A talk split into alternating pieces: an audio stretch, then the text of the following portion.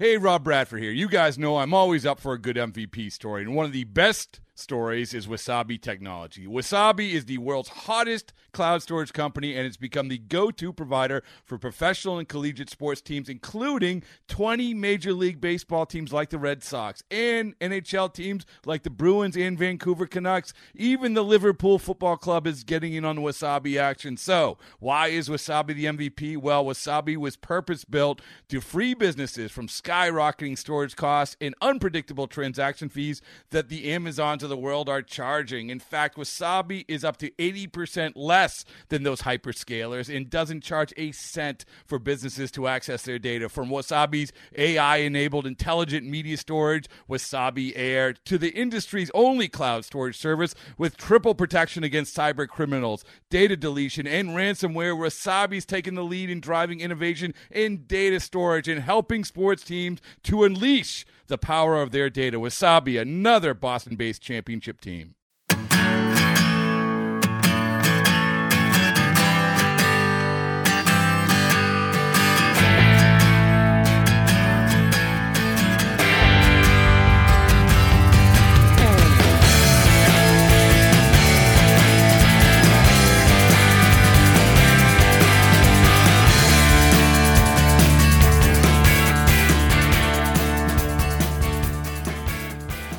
Happy to have you with us for episode number 26 of From the Braves Booth, our uh, our little podcast where we could talk uh, some Braves baseball with you. And we appreciate you all being out there and sending your questions in alongside Joe Simpson and our producer engineer Jonathan Chadwick. Ben Ingram here with you.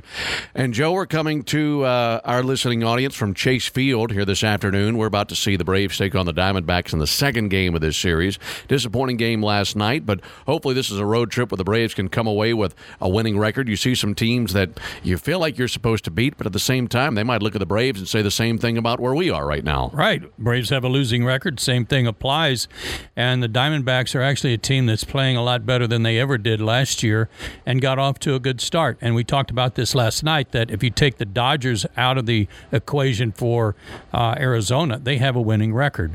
So they're no slouch. And uh, we're going to see a couple of good pitchers over the next two days and Madison Bumgarner tomorrow afternoon, especially. Uh, last night, going back to what you said, a disappointing game. Braves should have won that game two to nothing. Instead, uh, a pair of innings where they gave up two out runs, three run homer, and then three runs after two were outs. Where in both cases the inning should have been over with any kind of decent defensive play plays that weren't made. Yeah, it's a good point. Our email address is uh, bravesbooth at gmail.com. So fire away with your emails anytime. Any questions you might have that have everything to do with baseball or absolutely nothing to do with baseball, feel free to fire them our way, bravesbooth at gmail.com. I, I used last night as uh, an example of something we've said so many times, where it's great to see the home run ball, it's great to see the beginning and big base hits with runners in scoring position. But step one for this team, for any team, to win at this level, pitching and defense. And you had two defensive lapses last night. They didn't go down as official errors, but in between the ears, they're errors. And I think the players that committed them would say the same thing. And even just one hiccup like that, or two in this case, like last night, that can cost you a game. And um, at this point of the season with the Braves struggling to try to get back to 500, uh, cut into that Mets lead. Uh, those runs are vitally important, as was proven last night. Every win is very important because right now the Mets are running off and leaving everybody, Yeah. including Atlanta. The deficit as we talk right now is nine and a half games. Uh, the Braves were never that far behind in the division last year when they came back to win it. But uh, let's face it, the Mets are a better ball club, and they've got a manager who's doing a pretty good job with them, at least in my view. I think so, and it makes me wonder. You know, what is what is realistic for this ball club right now? What should our expectations be? And tonight will be the 50th game of the season, so we're a pretty good chunk into the season. As we come into tonight, the Braves are 23 and 26, currently nine and a half games back of New York. New York's 33 and 17. They're inventing new ways to win every single night. Yeah. they just have that it factor right now. And and my my question is. And this is really weird to say because of what we experienced last season, because this team was doing this last year and found a way in the final two months of the season, got into the postseason, and won the whole thing. The team they were chasing last year versus the team they're chasing this year, two completely different teams. There's no, No- doubt about that. No question about it. The Mets are a better ball club, and they're a veteran ball club. You know, they've added Starling Marte. They've added Max Scherzer. Uh, there's somebody else whose name I can't come up with at the moment. Uh, Chris Bassitt. Chris Bassitt from um, from Oakland. They've got veteran guys now who know how to stem the tide if they get into a little bit of a slump. Uh-huh. They don't let it slide very far. This is not a young. The Mets are not a young, inexperienced team, and they've got a, a big league manager who's been there before. Yeah, and, and I don't want to give up hope on the division yet. I feel like the Braves could get hot, and, and who knows what happens with the Mets. But if we see another month of the same thing, it, I- I know there's a lot of season to go after July the 1st. But, but if we get to July the 1st and this is still what we're seeing, it, it's going to be hard not to pivot my expectation to, well, you got to hope for a wild card spot. That might be your only way in. Let me uh, remind you and all the other fans out there are thinking, okay, so we've won four straight division titles, and maybe this isn't our year to extend that to five straight seasons, so we'll just settle for a wild card. Not so fast. Yeah. You know, there's some good teams out west, that not just the Dodgers, uh, but the Giants um, are, are playing pretty good baseball. They're going to be a team that's going to have wild card expectations. Um, San Diego. San Diego certainly, when they get Tatis back, they're going to be a much better ball club. The Cardinals are a good team. They've got a better record right now than the Braves do, and they're in the Central Division. So it's not like oh, you can just uh, throw your cards in and say, okay, well, we'll settle for a wild card. That may not be available. Right. I mean, as it stands right now, the Braves are four games back of the last wild card slot. Right now, the wild cards would be the Padres, the Cardinals, and the Giants. Three and a half games back, these guys, Arizona. Wow. And then there's the Braves. So if you get to that point, if you, let's say you get to, um, well, let's say you get to mid July and you're still in the same spot, you you could be in a situation where the Mets are too far out in front, and then you look at the wild card and say, yeah, it's doable, but look at all the teams we have to climb over just to get there. Yeah. So you're in a position right now where you just can't get any further buried, and we we highlighted this on the last podcast how this is probably this this month here in the month of June probably the most favorable portion of the entire schedule. It is. And if you continue to tread water through this month, what does that say about how tough things could be in July, August, and September? Well, we're 11 games into this stretch. We're six and five. Yeah. So that'll tell you something right there. That's why that game last night cannot be an example of things to come. It's got to be kind of the uh, odd game uh, off off the records in terms of how the Braves are going to play. They've got to play better baseball, and as you said, it starts with pitching and defense. I thought Spencer Strider pitched a great game, and he should have had a shutout when he came out. Uh huh. And you hate that for him. The good news is, and, and, this is just for right now, this could change by the time we see him again. But this has been a revolving door already for this spot in the rotation. You're looking for some consistency, you're looking for an answer. And no matter what the final score said last night, I got my answer last night, at least for that next turn for Spencer. I want to see him back out there. I think he can grow upon what he did. I thought his changeup was outstanding Very good. best we've seen out of him. Um, and, and if he can fill that spot and continue to get better, if you're talking about the first factor in that equation, pitching and defense, I like where the pitching is, at least in the rotation. If, if Spencer continues to get better, and I like where the other guys are. I mean, you might you might want to see Charlie kick it in and uh, do what he did in the second half of the season, start doing that. But I think they have a rotation that can win them games. You just got to do all the other little things that go along with pitching. I agree with you, I, and I think the rotation, as it's set up right now, the personnel I think is is good enough to win it. I really do. Uh, they proved that last year. Uh, the bullpen uh, with the injury to Matzek that kind of upset the apple cart a little bit. Uh, let's hope that some of the roles guys get settled into uh, or become more comfortable. Uh, you know, Will Smith. Um, I think he's got about a three and a half ERA, and he's having to adjust. Right. You know, he was the closer. He was the ninth inning guy all year last year and did a phenomenal job. And now he's asked to be a setup guy. Well, is that in the eighth inning? Or is that the seventh inning? When am I going to be used? How am I going to be used? So there's an adjustment period here for him, too, um, that is not that easy. It sounds easy, but it's not. So l- let's. I, I know we're at game 50. Uh, Kenley Jansen's done a great job. He's closing games as we hoped he would. But uh, let's give everybody else a chance uh, to settle into roles that had once been occupied by Luke Jackson and um, Tyler Matzek. and Tyler Matzek. Yeah, that's why this month is so big, in my opinion, for the sex, uh, success or failure for the rest of your season. You've got some some of those guys settling into roles. You just brought up Michael Harris. He's 21 years old. He's played three games in center field. I, I want to see him out there and just let him go catching. I, I think that helps you so much. And while we're talking about that, is it time to just let Acuna run in right field? Because if you have him in right field last night, Duvall's in left field last night, you don't give up that three run home run in the first inning. No, you don't. So you're so much better defensively, and we're talking about pitching and defense. Uh, I said this last night. I don't want to pick on Marcell, but but he's not the defender that he once was. He is not your third, fourth, or maybe even fifth best, best option out there defensively. He's in there for his stick. That's why he's great for the DH.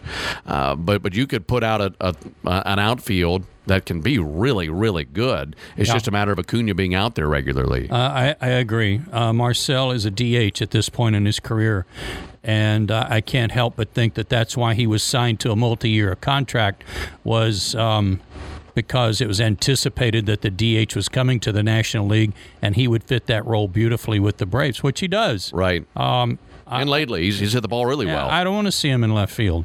You know, barring an injury, barring uh, or somebody really needs a day off and needs to DH, whether it's Duvall or Acuna. Um, okay, you know, I, I Right. reluctantly say okay, but I don't want to see him in left field personally. I want to see him DH every night. And, and I go to some of the offensive struggles that the team has had. Um, obviously, Adam Duvall has been towards the top of that list, and you keep waiting on him to kick it in, and we all know what he's capable of. It's been great to see Dansby find the stretch that he has found and, and kind of climb out of that, uh, that that cold spell that he was in. But aside from all that, before I even and you tell me if, if I'm off off base here, I'm not saying go win every single ball game two to one, but if you have that outfield out there just about every single night, along with his pitching, I think your defense can be so good that you can weather some of these cold stretches by some of these bats and win some three to one games, some two to nothing games. I think your pitching and defense can be that good and, and really kick in and, and, and start to make up for some of the lapses that we've seen with some of the sticks that guys not putting up numbers that we thought they'd put up. We're not, and I don't think you're off base. Uh, by the way, I. Um, it's too early to say. Okay, well, we've just we've got to go with the hot hand. You know, we- we're in the dog days of August, and we've got to really go to the whip here. We're not there yet, but William Contreras is swinging the bat great. Yeah. I know we're only carrying two catchers, but um, you put him in left field, you'd certainly uh, take a step back defensively. But with his bat, right now it's kind of hard to take him out of the lineup. He's not in there again tonight. Um, but Acuna is in the outfield, so that's that's one of the reasons why. But uh, if you need to give Duvall two days off, for example, uh, I wouldn't hesitate to put Contreras out there and uh, take the lumps that he might provide uh, defensively. Use his bat.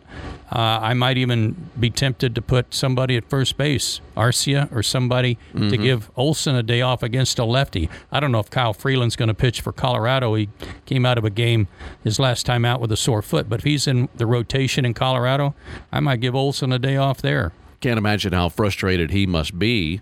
Uh, he, he made uh, he, couldn't catch the the ball from him from Dansby last night. That would have been a double play that gets you out of the inning.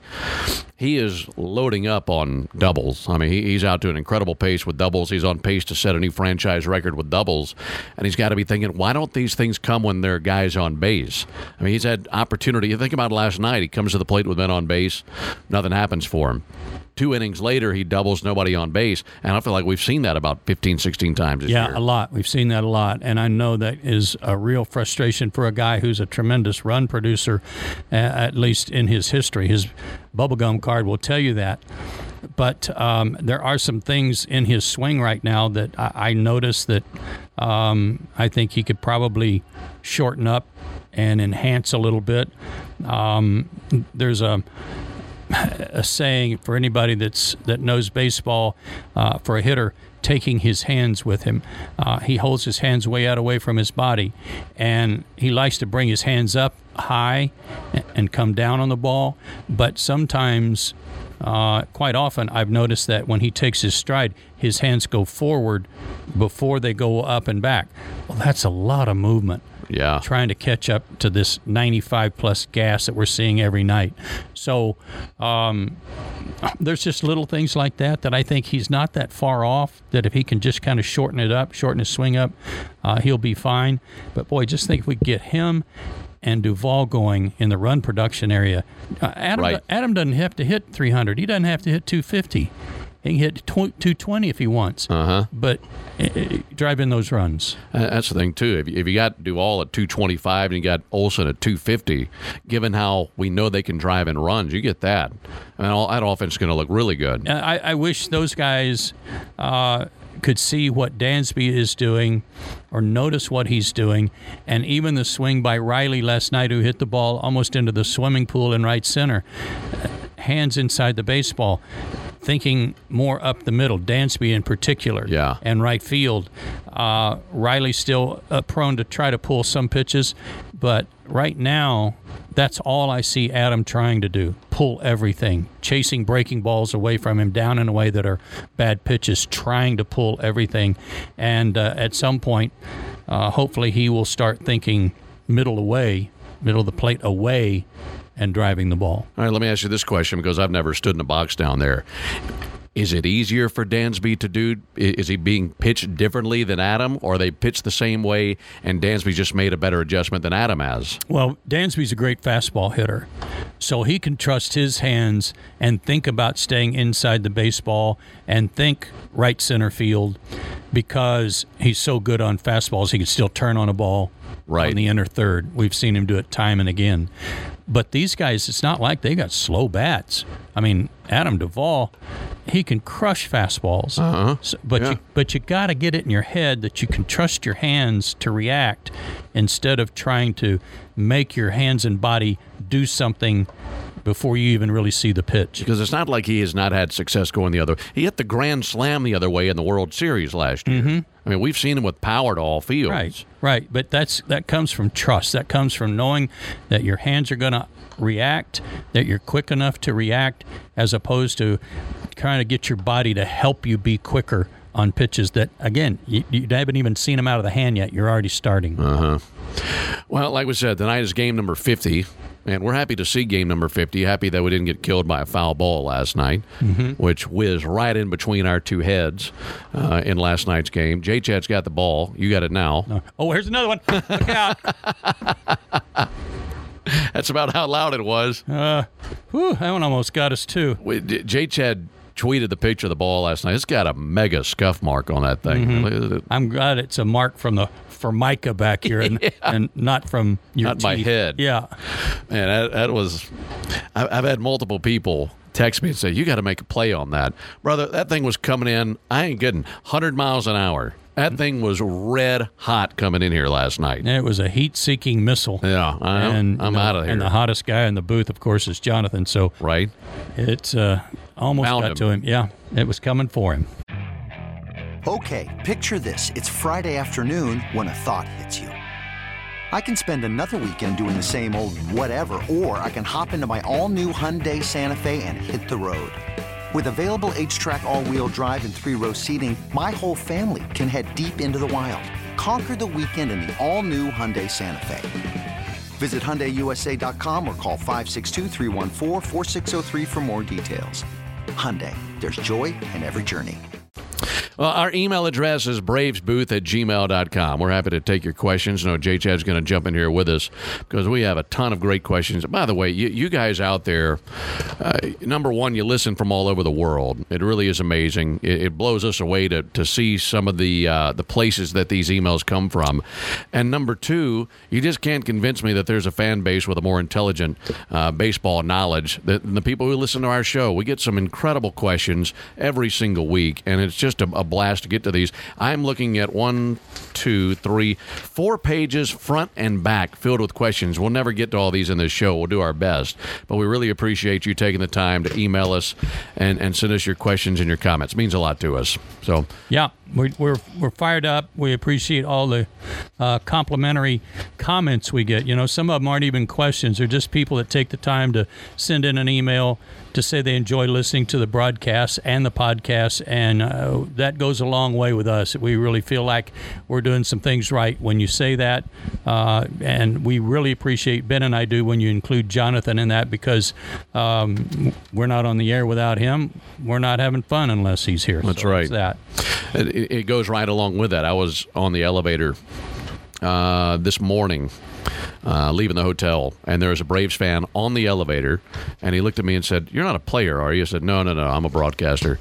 And he said, "I, I know you. I listen to, to you and Joe and Jay Chad all the time." He said, "My wife and I live in Salt Lake City.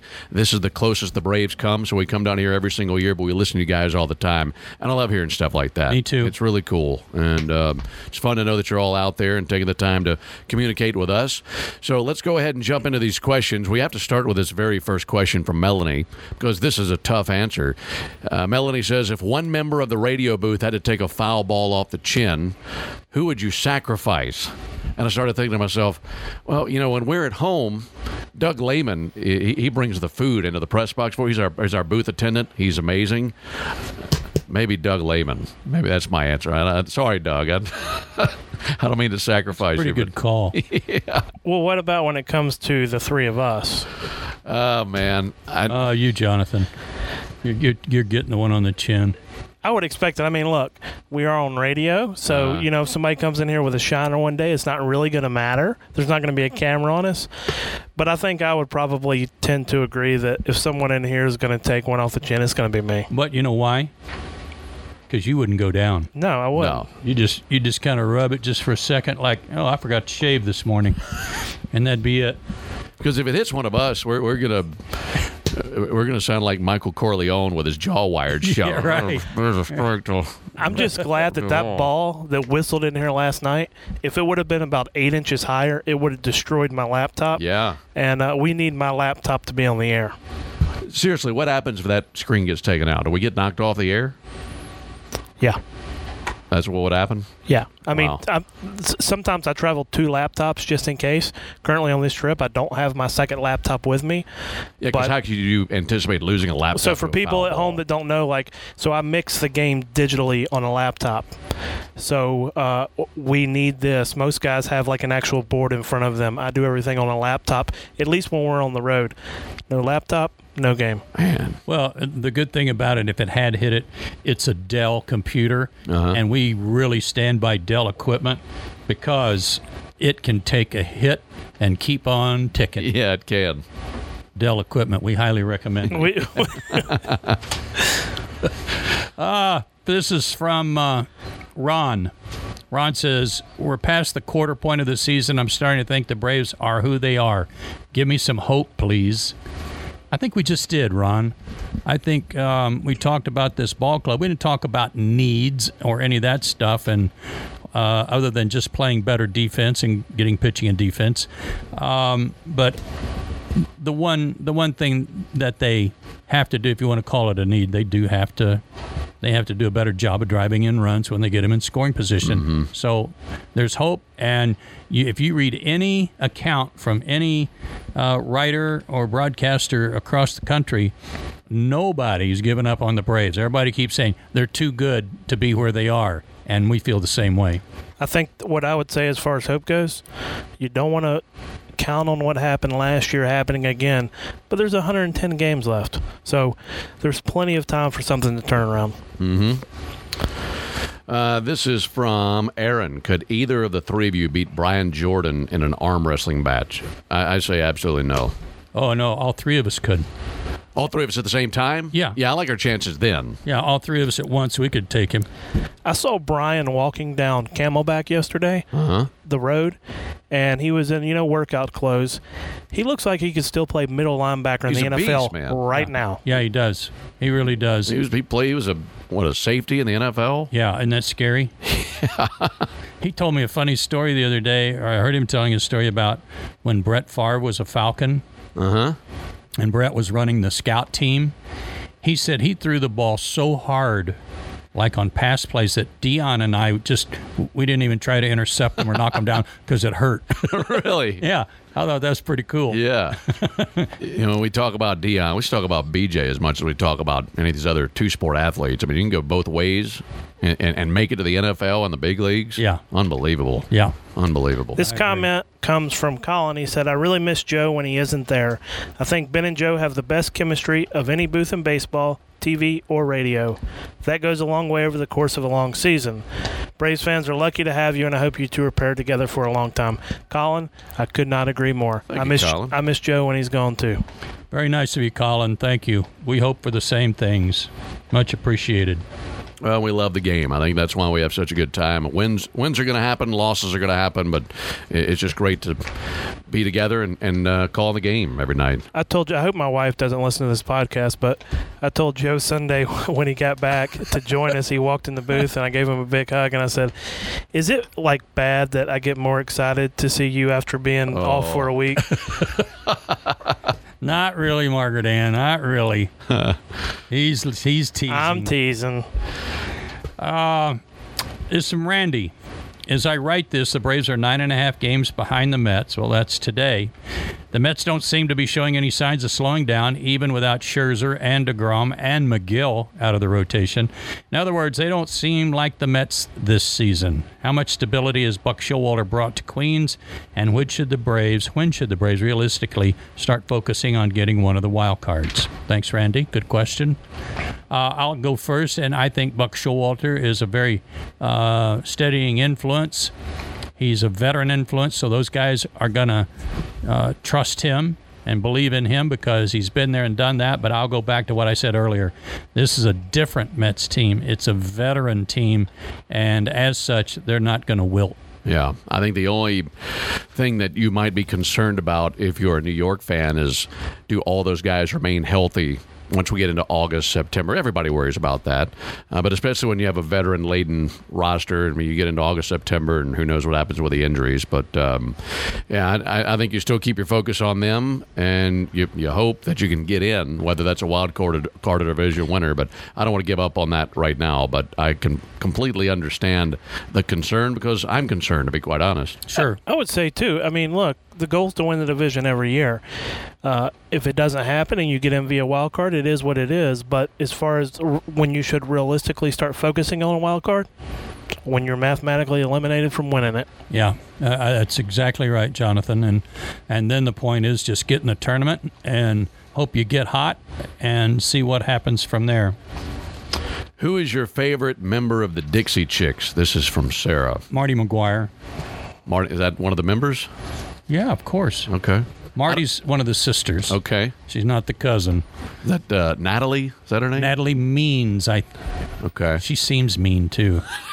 but uh, no, Marty and her sister um, flank the lead singer Right. uh, typically.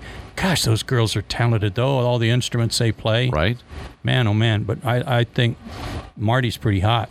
Well, we got to your um, the the reason Dixie Chicks have come up in recent broadcasts is because anytime the other team is shifting, and, and the right side or the left side, which case it may be, is wide open, wide open spaces, which you've just turned into three men on the left side of the infield and Dixie Chicks on the right. Yeah. which makes plenty of sense. I think everybody understands and knows that. you Yeah. know? That's good. Speaking of Dixie Chicks, this question comes from Kevin.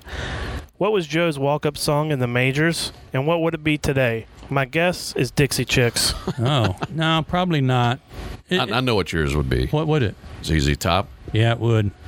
It's hard to beat a good guitar riff walking Yeah, up to the plate. probably uh, sharp dressed man. Yeah, that'd be that'd be killer. Mm-hmm. Well, they've got a bunch of selections you could run with.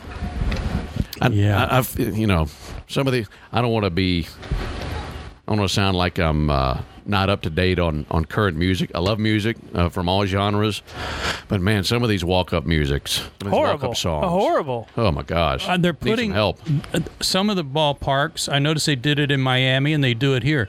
Uh, when the guy comes up for his first at bat, they're posting what their walk-up song is and who sings it. Uh-huh. And I'm like, no, I'm glad they put it up there because I didn't have a clue. All right. Not that that's a shock to anyone, but uh, maybe we should. Do they do that at Truist Park? I don't think so. That's a, I haven't noticed It's that. a good idea. It's a great idea. Sometimes uh, on Fridays or Saturdays at Truist Park, they'll do uh, for BP like uh, say Dansby's playlist or Ozzy's playlist or something right. like that. I know they've done that in the past, but Yeah.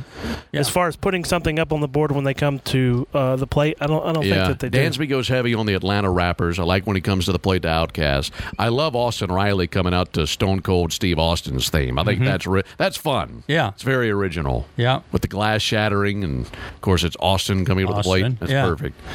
Uh, here's a good one. I like this one from Patricia. If you all could pick only one guy, who is the nicest player you see away from the field that takes time to say hello? I, I bet we've got different guys. I'll go. The first one that comes to mind for me, who's always super friendly, is uh, Travis d'Arnaud. Uh, got my guy. Yeah, that would be a tough one to beat. Um, I'll probably go with Austin. I, we, we've had some good, but you know we're from the same place, so we've got that in common and chat about stuff happening back home and things like that. Um, is that question just for Braves or all of Major League Baseball? I think just the Braves. just probably. Braves. Okay. I um, I would add another guy, and I was at lunch in Miami at our hotel, and several of the players had their wives and girlfriends there, and this particular player walked by with his uh, girlfriend, and I didn't see him coming. Came from behind me and, and kind of patted me on the shoulder and said hello as he walked by, and that's Ozzy Albies. Yeah, Ozzy's always great. Always, Uh huh. always Ozzy will say hello to you. Yeah. I think if you'd asked me that a few years ago, I'd have said Charlie Culberson. He was about the top of the list No doubt. uh, when he was in Atlanta. No doubt. We, yeah, he'd be in our top 5 Mm-hmm. all time. Um, this is an interesting question because I, I saw this question and I texted just to make sure. I checked in with uh, Franco Garcia on this. This is from Justin Smith in Hartselle, Alabama. And he says, What do you guys think about all the yellow accessories that have been added over the last couple of years? Do you know if there's a list of, of approved colors for such things? If so, why in the world yellow? Love the podcast. Keep up the great work. And if you notice with this ball club, you have Ronald Acuna and William Contreras that wear yellow spikes, yellow uh, elbow guards, and whatever else, Wristbands. wristbands. So I reached out to Franco and I said, "Can you ask these guys about this for me? Because what I had heard is, is that the Venezuelan players like to do it because the team colors are red and blue, and their their Venezuelan flag is red, blue, and yellow. So it, it's the three colors of their uh, their country's flag used in their uniform. So I reached out to Franco. I said, "Is is that true?" And he said, "It might be true." He said, "I, I think William got all of his yellow stuff as hand me down gear from Ronald." Yeah. I said, "So does Ronald? It basically just likes the color." He's like, "That's what I think." So there are a couple different theories about that. Um, obviously, Ronald has that bright yellow car, so he he, he loves the color, um, and and he wears it all over his uniform. So whether that's to match the Venezuelan flag or he just likes the color yellow, it's something along those lines. You know, it used to be, uh, here's the old guy, uh, that the uniform rule, there was, there was a picture posted in the clubhouse Right. of your team's uniform and colors, regardless of how you wore your pants or socks, it didn't matter, but the colors. And you weren't allowed to wear anything other than that. Pitchers certainly never allowed to wear a white sleeve, uh, but not even allowed to wear a yellow sleeve. You, it, you were supposed to wear whatever the sleeve of choice was for your team. In this case, typically navy, uh, not even red. Uh, so you know we've departed from a lot of customary things like that. And um, rule oriented stuff that nobody pays attention to anymore. So I would say to that uh, writer that um, it's just they do whatever they want. Mm-hmm. Well, what it used to be was your uniform was every article of clothing you are wearing top to bottom. I mean, think about the word uniform, what that means. Mm-hmm. Everybody's the same. Now the uniform has become your pants, your your uni top, and your hat. Outside of that, it's as if you can do whatever you want with your sleeves, your socks, your spikes, your glove, etc. It's almost as if we've we've created a, a line of demarcation between all the accessories and the actual uniform. I, I think that's probably true. Yeah. Yeah. Uh, who had the cleanest pants last night after the game after the foul ball almost took out Ben and J Chad? I think you probably did. uh, Yeah, I would. Joe. I would say Joe. I would, you know, I'll I'll say this though. Typically, when I come to the ballpark every day, I bring a spare pair of clothes just in case. You never know what's going to happen. And it's a good thing I had the spare pair last night. I'm, g- I'm glad you had that big towel back there too. Yeah, watching the video. Now we, we've got the video. We put that out there on the the Braves Radio Network Twitter and such. The best part. There's, there's my two favorite parts. Number one, when the ball hits the countertop behind you and me, Joe, the one that that J Chad's sitting at, he has a big jump. You know, he just hears the loud racket. Mm-hmm. And then also on the other side of the wall from me. There's a, uh, a lady who's with the media, and she's hitting the deck on her side of the wall, and didn't even go into her booth. So everybody around us is hitting the deck. I'm trying to turn out of the way, and then watching J Chad uh, jump when the ball hit the countertop was hilarious. It's funny now because everybody's okay. We can Yeah. laugh about it now. Would not have been funny if somebody had taken that right in the mouth. No, gosh, no. Let's not even think about that. It was uh, it was as hard as I've ever seen one come into a booth, and that includes wa- working at Old Tiger Stadium where we were, you know, You get them all the time there. 45, 50 feet from home plate. Uh-huh. It was scary. This episode is brought to you by Progressive Insurance. Whether you love true crime or comedy, celebrity interviews or news, you call the shots on what's in your podcast queue. And guess what? Now you can call them on your auto insurance too with the Name Your Price tool from Progressive. It works just the way it sounds. You tell Progressive how much you want to pay for car insurance, and they'll show you coverage options that fit your budget. Get your quote today at progressive.com to join the over 28 million drivers who trust Progressive. Progressive Casualty Insurance Company and Affiliates. Price and coverage match limited by state law. Um, this is from Tracy, and Tracy says, I heard you mention during Sunday's game that no player has entered the Hall of Fame as a Marlin, even though some have played as a Marlin and eventually went to the Hall of Fame later.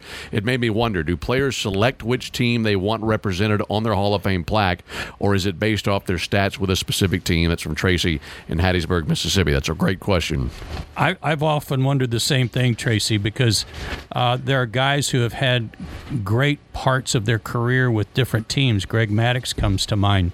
You know, he won a ton of games with the Cubs. He won a ton of games with the Braves. Which hat's he going to wear? And uh, and I'm not sure I know. So But I think I think they ask the player, but then it's kind of the decision of the Hall of Fame. Didn't Maddux go in without a logo? Correct. And, and there, Okay. there are multiple players. I think there's a dozen players who have gone in without a logo on their cap. Um, I know that Major League Baseball was forced to intervene a few years back because there are teams, Marlins a great example, that obviously would love the publicity of having someone go in with their logo on the hat. So there are players who are going in that maybe played with five or six different teams that teams are going to them and saying, What do you want? We'll give you whatever you want so long as you choose us. And Major League Baseball uh, had to intervene because they didn't want it becoming a bidding process. Um, Um, I, I think about, and I can't remember, I think it was Andre Dawson. Andre Dawson went in as an expo. And you could have made the argument that he could have gone in as a Cub or an Expo. He finished his career, I want to say. Uh, no, I take that back. I think he finished with Boston, but I think he played a year or two with Miami. Yeah, he did. He's from Florida. I think they went to him and said, "What can we do to make you go in as a Marlin?" I want to say, and if I'm wrong, I apologize for that, but I think he was the player where the Marlins were trying to say, "What what can we do to get you in wearing our logo?" Gary Carter's another great example. Uh-huh. I mean, he went in as an Expo, could have gone in as a Met. Um, multiple players like that, but I think Major League Baseball, uh, or at least the Hall of Fame. Ask the player, but I think it has to be. I think that selection has to be approved by the league now. Agreed. I think that's right too. Uh, and, and some of them are, are no doubters. I mean, uh, uh, you might have a guy that played ten years with one team and then two years with another team. Well, obviously, he's going in with a team that he spent ten years with, whatever it may be. Uh, but I think there's an approval process now that uh, you don't have teams that can bargain with a player to have them go on with their cap logo. Uh, this question comes from Hunter. He said, "What are your thoughts on the Joc Pederson Tommy Pham kerfuffle? And if you have the number one overall pick in your fantasy draft this fall, who are you taking?" I, I I would have to go back and look and think about that.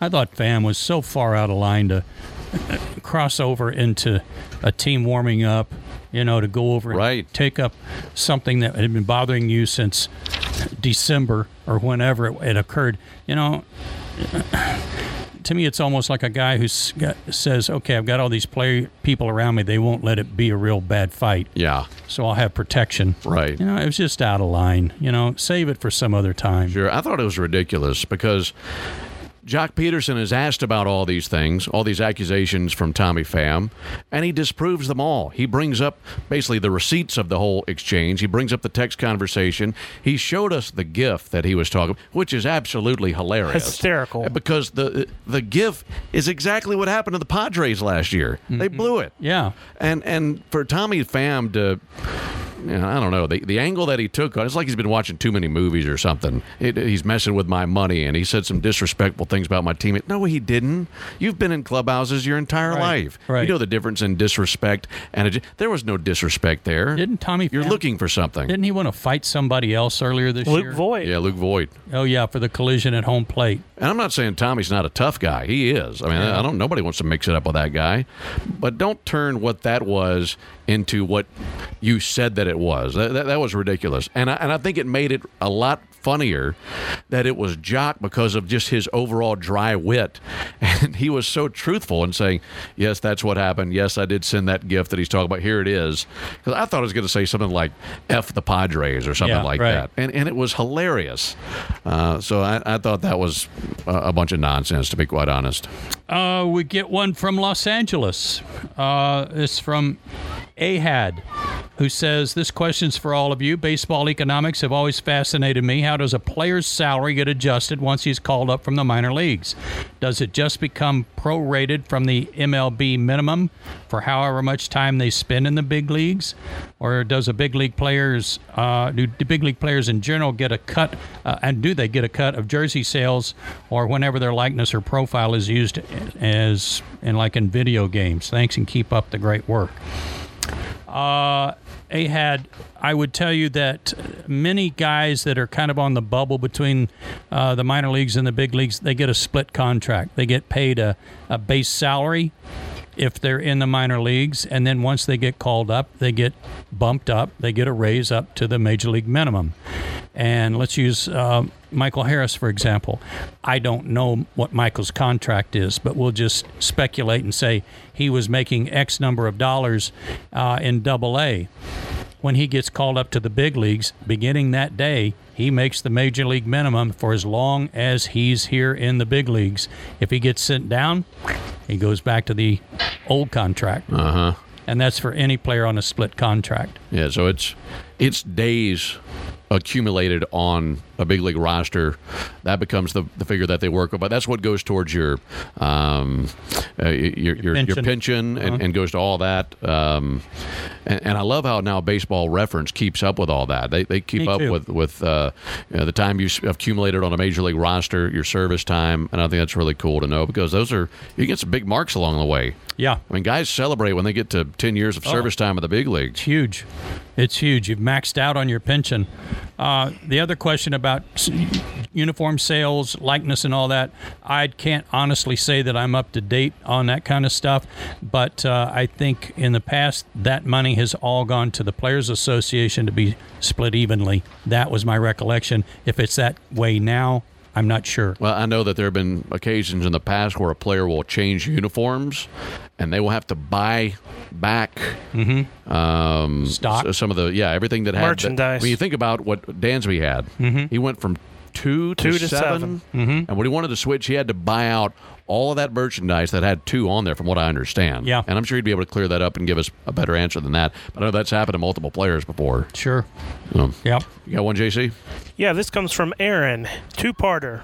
Since y'all are sitting in a dome stadium in Arizona, what's your favorite dome stadium, past or present? The second part, who is one player from the past you miss seeing play and would love to see suit up one more time? Uh, love the podcast and love listening to you guys throughout the season. Dome Stadium that we really like. Um, I like Seattle. I've only worked there one time, and I'm very excited to go back there in September. I think we're there. We had a pretty good time in Houston last year. Yeah. That was good. We just came from Arlington earlier this year in their new ballpark, Milwaukee. the Rangers. Yeah, beautiful park in Texas. We're about two miles above the plate. Well, I think we uh, we liked all the amenities of Texas. Everything was good about it except our our catbird position. Uh, I think we might say the same thing about Miami. We're appreciative for the retractable roof so that we don't get rained out a lot. Uh, it's not high on my retractable roof stadium list. Um, this one is. This one. Yeah, it's a good one. I, I like it. I like because it doesn't sit like the rest of them. It sits at an angle, kind of, and um, it's got great sight lines. It does. This is a good one, and we have a, a great spot in our booth here uh, to watch the game. There, there's not a single spot where we're blinded. Um, looking all the way down the right and left field lines, you can see the paint all the way down to the foul poles, and you can't say that about every ballpark. So, And and pretty good one. just so you guys know, Braves front office today offered to send us helmets if we need them.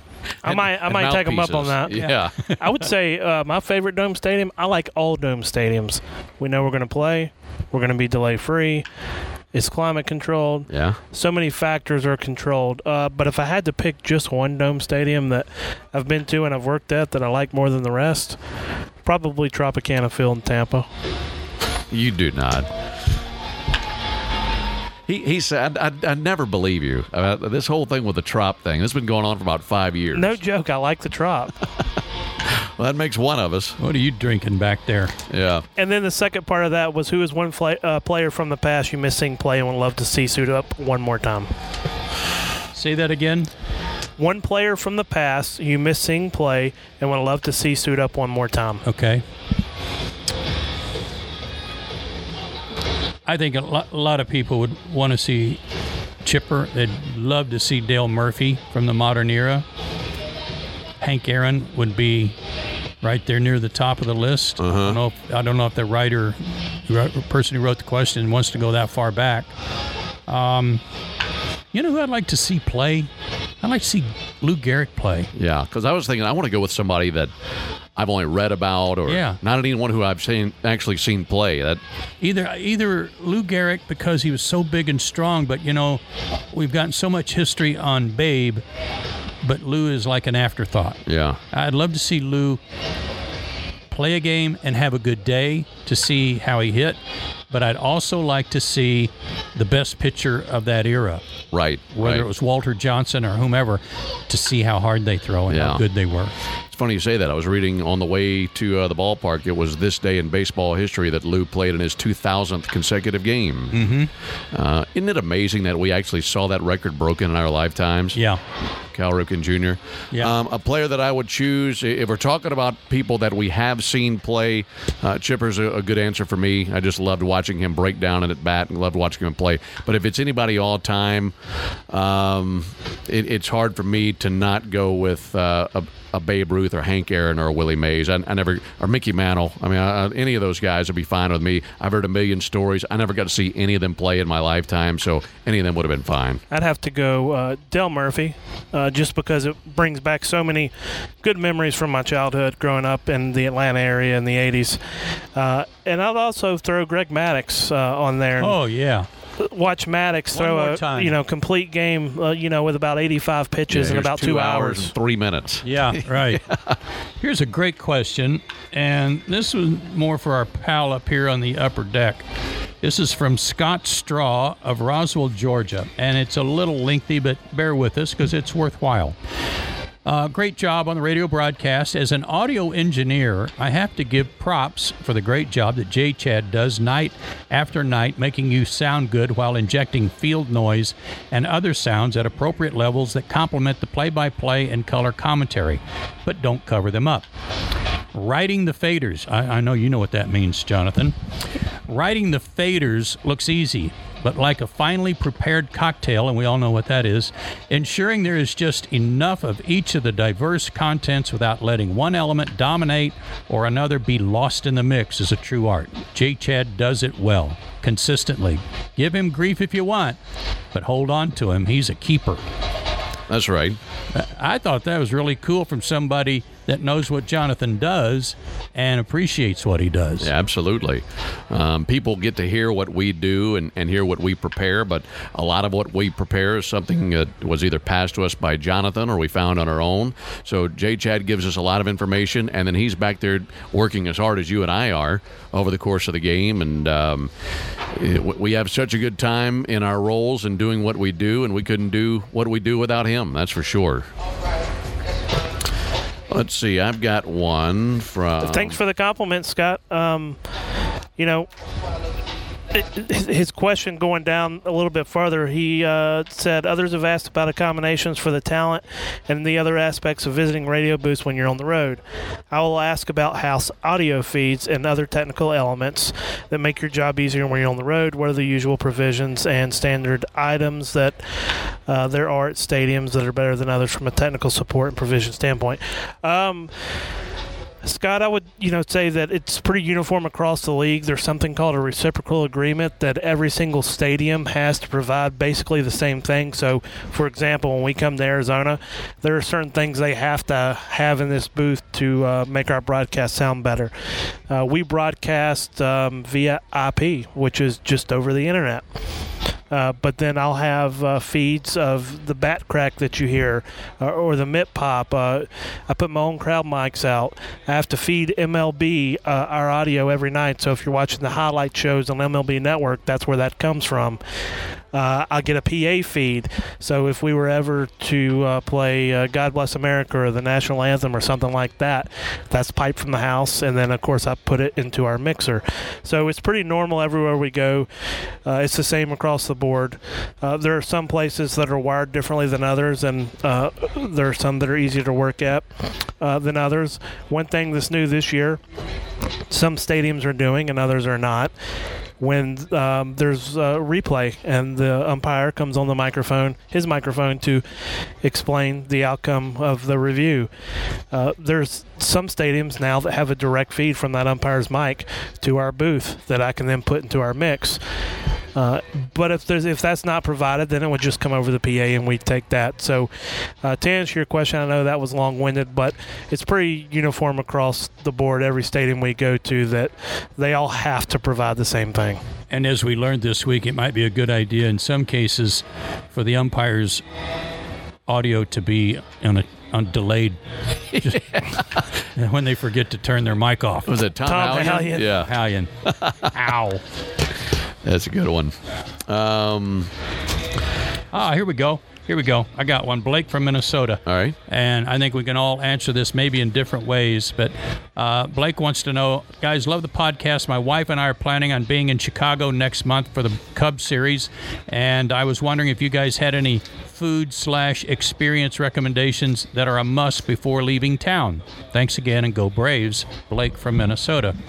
Where do you like to go eat in Chicago, boys? Oh, we, we got us a reservation for one of my favorites in Gibson, so we'll be there one of those nights. And that's the cool thing about Chicago is you can go sample three or four different places because you're playing day games every day. That's true.